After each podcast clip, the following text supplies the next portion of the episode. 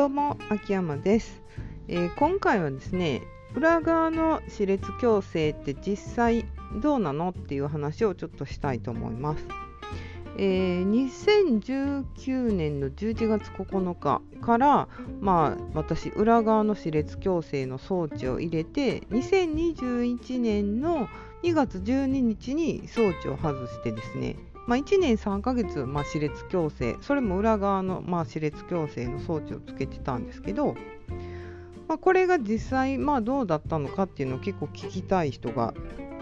いてると思うんですよね結構この裏側歯列矯正体験談とかそういうので検索されてるのであの知りたい人多いんやなと思ってちょっとお話ししようかなと思います。まあ、実際はですね死ぬほど辛かったです。これ本当になのでまああのおすすめはしないですね歯列矯正おすすめは本当にしないです。でなぜまあ裏側の歯列矯正にしたのかっていうのは、まあ、一つは見た目の問題ですよね。あのやっぱ表側だと装置が見えるしご飯食べた後にこの食べ物のこう食べかすがこう見えるのが嫌やっていうので、まあ、裏側の歯列矯正にしようかなと思って病院というかあの歯医者さん矯正歯科行ったんですけど、まあ、そこで先生にですね言われたのが歯並びは悪くないけれども私歯がですね出っ歯やったんですよ結構。で、まあ、歯がこう出てるっていうことはその舌でこの歯の裏側をその前歯ですね特に前歯をこう自分で知らない間に押す癖があったんですよ。でそれをやっぱり直そうと思ったら表じゃなくて裏でやらなあかんって言われたんですね。で、えーっとじゃあその上の歯だけ、まあ、裏側でやろうかなと思ったんですけどじゃあですね先生に、えーっと上下やった方がいいって言われてですねでまああの仕方なくこう裏側の歯列矯正をやったんですけどいやもう本当にですねこんなに辛いなら下だけでもまあ表側の歯列矯正にしたらよかったなっていうぐらいですね。本当にあの裏側の歯列矯正は辛いです、まあ、まずそのやっぱり下に、まあ、どこに口の中どこに行っても下にですね装置が当たるんですよ。まずもうそれがものすごく痛いんですよね。でまあ食べ物を食べてもですね全部その歯の裏に装置の裏にあの食べ物が全部つくんでものすごい不快なんですよね。で舌がこの動かせないんでその可動範囲がですね 狭くなってるんで口の中が。まあ、だからですね、こう舌で取ろうと思ってもまあ取れないわけですよ。舌が動かないんで。まあ、舌が動かないということでですね、あの裏側の歯列矯正、これも特有なんですけど、あの滑舌がですね、本当に異常に悪くなります。というか、ほぼ喋れない状態になるんですよ。あの口の中がその狭くなるんで、えっと、表側やったら、えっと、中はですね口の中この下の動く範囲はその制限あんまりされないんですけど裏側は全部裏側に装置がつくんですごい下のその動く範囲がものすごく狭くなるんですね。であんまり普段意識してないと思うんですけど舌を使ってこうあの人って喋ってるんですよ発音してるんですけどその舌が動かなくなることによってですねこう全くこうあの喋れなくなるんですよ。もうどんなに頑張って喋ろうと思っても舌が動かないんでもう喋れないんですよね。でまあ装置をつけてですね1ヶ月はもうほぼ喋れないと思ってください。あの1ヶ月過ぎたら徐々にちょっとずつ喋れるようになりますけど、まあ、滑舌はですね異常に悪いです。で、まあ、その後ですね3ヶ月ぐらい経ってこうちょっと慣れてくるんですよ。でご飯もですねあのちょっと食べれるようになったりするんですけどあの3ヶ月過ぎたあたりからそのアンカーっていうものをこうつけるんですけどアンカーって何かっていうとあの上顎にですねスクリューをこう2本ピピってこう打つんですよ。ちょうど本当に一番深くなってるところに2本打ってそのスクリューとその日本のスクリューと,、えーと、上の歯のその奥歯装置ついてるんですけど奥歯をこうつなげてその奥歯の上顎のその上の歯の奥歯の位置を変えずにこう後ろに引っ張るっていう、えーと、作業というか そういうのをやらないといけないんですね。そうでないとどんどん歯が前に出ちゃうんですよ。でそれを防ぐためにアンカーっていうのをまあつけるんですけどまあそれがつくとですねこの舌がやっと3ヶ月ぐらいで慣れたんですけどその上顎についてるからこれがですねものすごいこう邪魔なんですよ。で痛いんですよね。あの下にずっと当たってるんですよ。なのでもうここでまた1ヶ月全く喋れない状態にこう陥るんですよ。でこれがアンカーがついたらですねそのまあ1ヶ月ぐらいで慣れてはまあ慣れないですけど慣れてはくるんですけどまあ滑舌はですねもう普通には戻らないですね。もう半年1年ぐらい経ってきたらだいぶ慣れてはくるんですけどでもそれでもやっぱ滑舌がですね異常に悪いですね、まあ、そういう滑舌の悪さでもう何喋ってるかわからないって人に言われるのもかなり苦痛でしたねでまあ口の中がですね、えーとまあ、下側に舌がある方にその裏側に装置がついてるんで、まあ、その舌がすごく傷つくんで口内炎ですね下の口内炎がめちゃめちゃできるんですよ。まあ、こう聞いてると辛いことしかないんですけどいや本当に辛いことしかないんですよ。まあ、なのでですねあの私みたいに、まあ、出っ歯の人は、まあ、裏側の歯列矯正の方が後々のことを考えたらその下の癖が矯正されるんで同時に。やっぱり、えっ、と触れないんですね。装置があると痛いんで舌が、まあ、そこに行こうとしないんでその下の癖がですね治るので、まあ、裏側の歯列矯正を、まあ、出っ歯の人はした方がいいと思うんですけど、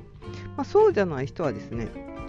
別に歯並びだけの人はですね本当表側で、まあ、十分です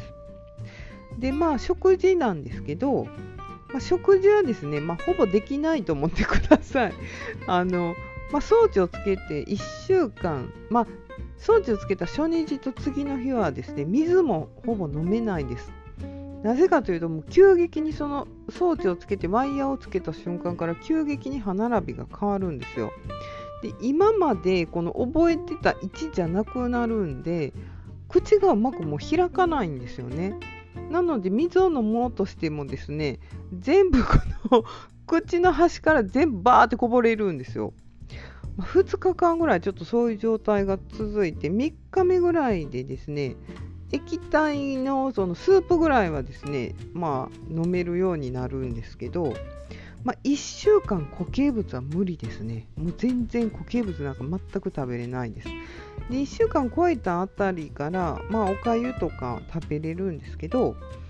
まあその矯正の先生にはですねおうどんぐらい食べれるよって言われたんですけどまあ、おうどんなんかもう絶対食べれないです。なぜならもう麺類はですね、一切その歯列矯正の間は食べれないんですよ。まず、その麺がすすれないのと、麺をすすれたとしても噛み切れないんですよ、麺が。あの装置がついてるんで、噛み合わせがこう深く噛まないんですよね。まあ、そのためにですね、えーと噛み切れないんですよ、麺が。で、たとえ噛み切れたとしてもですね、あのアンカーですねそのスクリューが2本ついてるそこに、えーと、全部ですねそのスクリューの根元の頭出てるんですけどそこに全部巻きつくんですよあの面とかあの繊維質が。で巻きついてこのブラブラするんですよね。でなのでこう喉に張り付くんですよその巻きついたものがこう長く垂れ下がるんですけどそれでですね、なんとか私は窒息死しそうになったことがあって、いや、本当にあの食べ物はかなり気を使いましたね。で、まあ何が食べれるのかっていうと、まずご飯ですね、白ご飯と、あとはもうおにぎり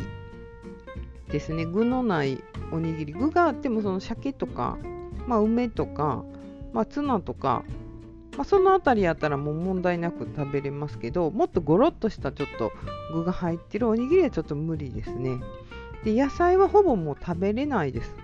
で野菜で食べれるものはですねもう決まってます。根菜類ですね。で私が食べてたのはですねじゃがいも人参大根里芋ですね。この4つだけ食べてました。他はもうほぼ一切もうその1年3ヶ月の間は野菜についてはもう食べてないです。でお肉もですね鶏肉以外はもう食べれないです。鶏肉は柔らかければこう何て言うんですかね鶏肉って裂けるじゃないですか一方向に。だから結構噛んだらほろっとほぐれるんで食べやすいんですけど、えっと、牛肉とかバラ肉とかかなり噛むのに力がいるんですよ噛み切るのに。なんでもう飲み込めないんですよね噛めないんで。だからまあ牛肉とか豚肉は一切食べれないです塊では。薄く切ってもまあスライスしても無理ですね。よっぽどのこのホロホロの柔らかい牛肉とかやったらいけると思うんですけど、まあ、それがもう無理ですね。なので、えーと、ひき肉は食べれるんですよ。ですごく食べてたのはですねひき肉が食べれるんでハンバーグとシューマイほぼこれが私の主食ですね おにぎりと,、えっと煮込みハンバーグとあとはシューマイですねで、まあ、大根。大根めちゃめちゃ食べてたんですけど、もうほぼほぼこれだけで過ごしてました。で、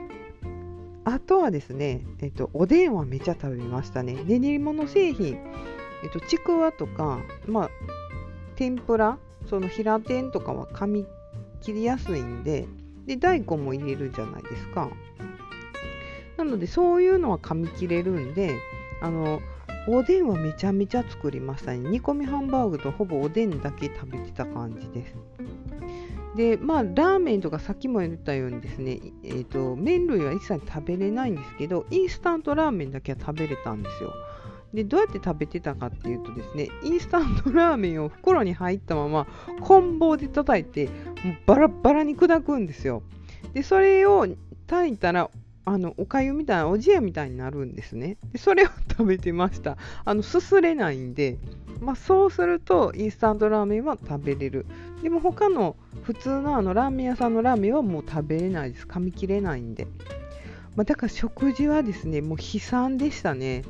友達ともご飯に行けないしもうと断ってた。まあちょうどコロナで良かったんですけどまあ本当にですね食事はほぼしなかったっていう感じですかね。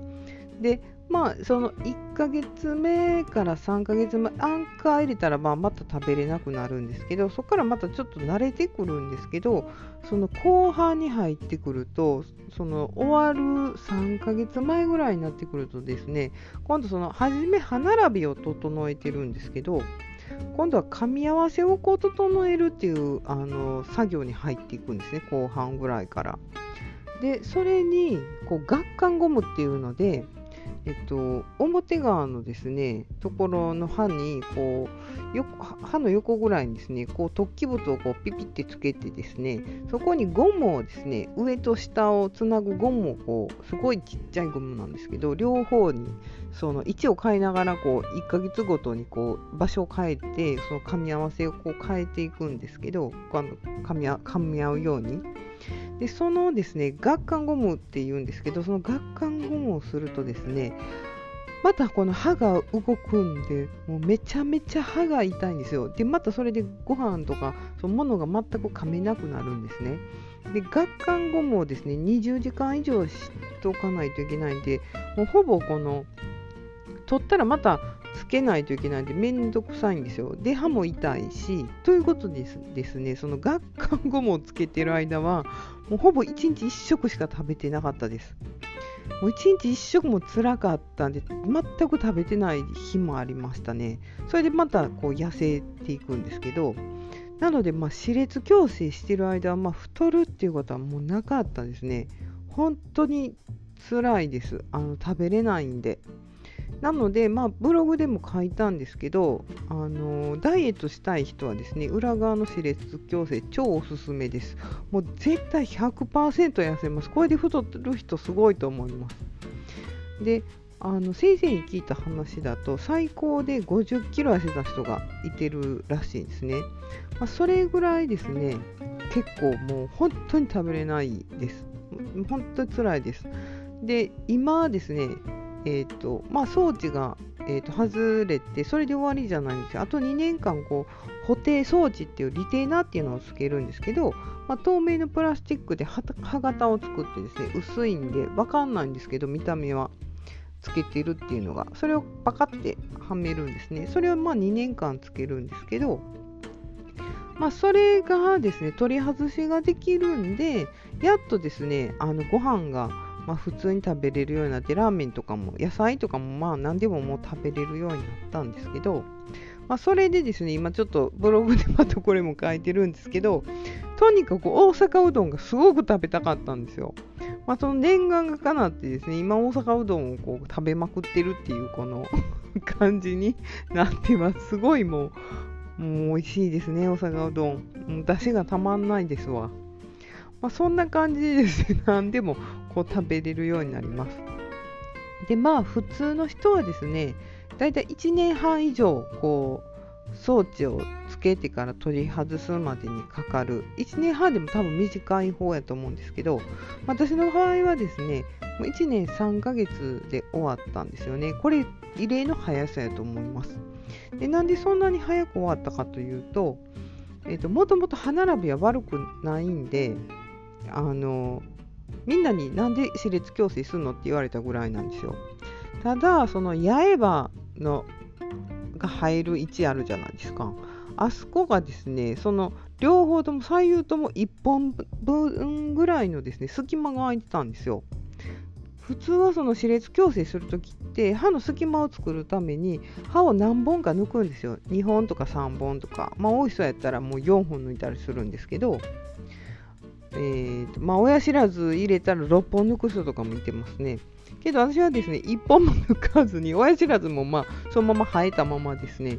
あの歯列矯正がすぐできたっていうのと、もともと歯並びが悪くないというのと、あとまあ先生の言いつけを守りまくったっていうのでですね、まあ、1年3ヶ月で、まあ、終わることができてですね、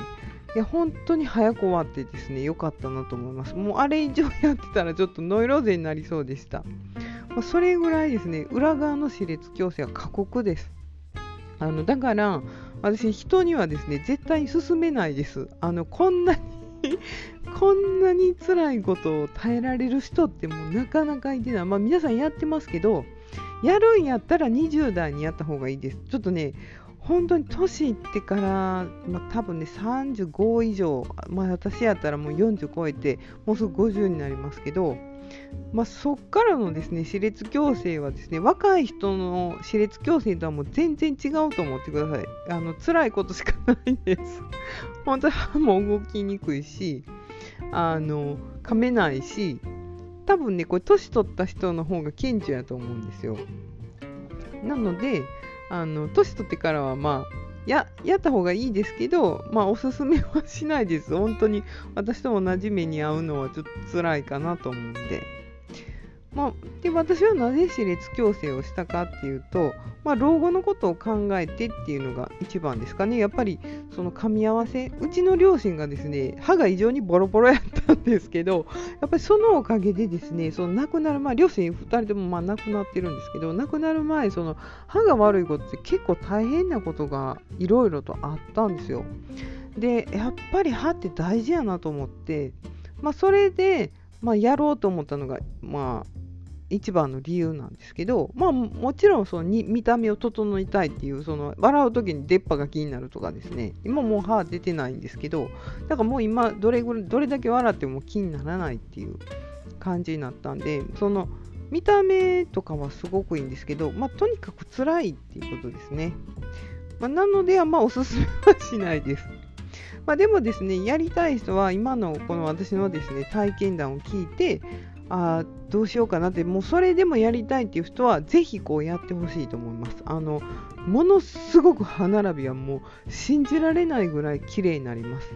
であの歯並びが変わるってことはですねその顎の骨格も変わってくるんで顔がすごくちっちゃくなるんですよ。だから顔が大きくて悩んでる人はですね私も結構顔大きいんですけどあのすごくいいです。あの顔は本当にちっちゃくなるし痩せるし歯並びが綺麗になるっていうのはあるんででも、まあ、1年半以上我慢するっていうほぼご飯を食べれない 状態で1年半以上、えーと、我慢するのと、まあ、ほぼ喋れない滑舌が異常に悪くなるんでほぼ喋れないっていうので、まあ、我慢できるならぜひこうやってほしいと思います。そういう意味で我慢できる人にはおすすめします。すいません今回ちょっと長くなりましたけど。あのぜひですね、裏側の歯列矯正で何かわからないことがあったら、あの個別相談あの申し込んでくれたら何でも喋るんで、まあ、ぜひですね、まあ、ちょっとやってみたいけど不安やけど、お医者さんに行く前にちょっと教えてくれへんっていう人がいてたら、ぜひ個別相談申し込んでください。えー、本日は以上です。では、秋山でした。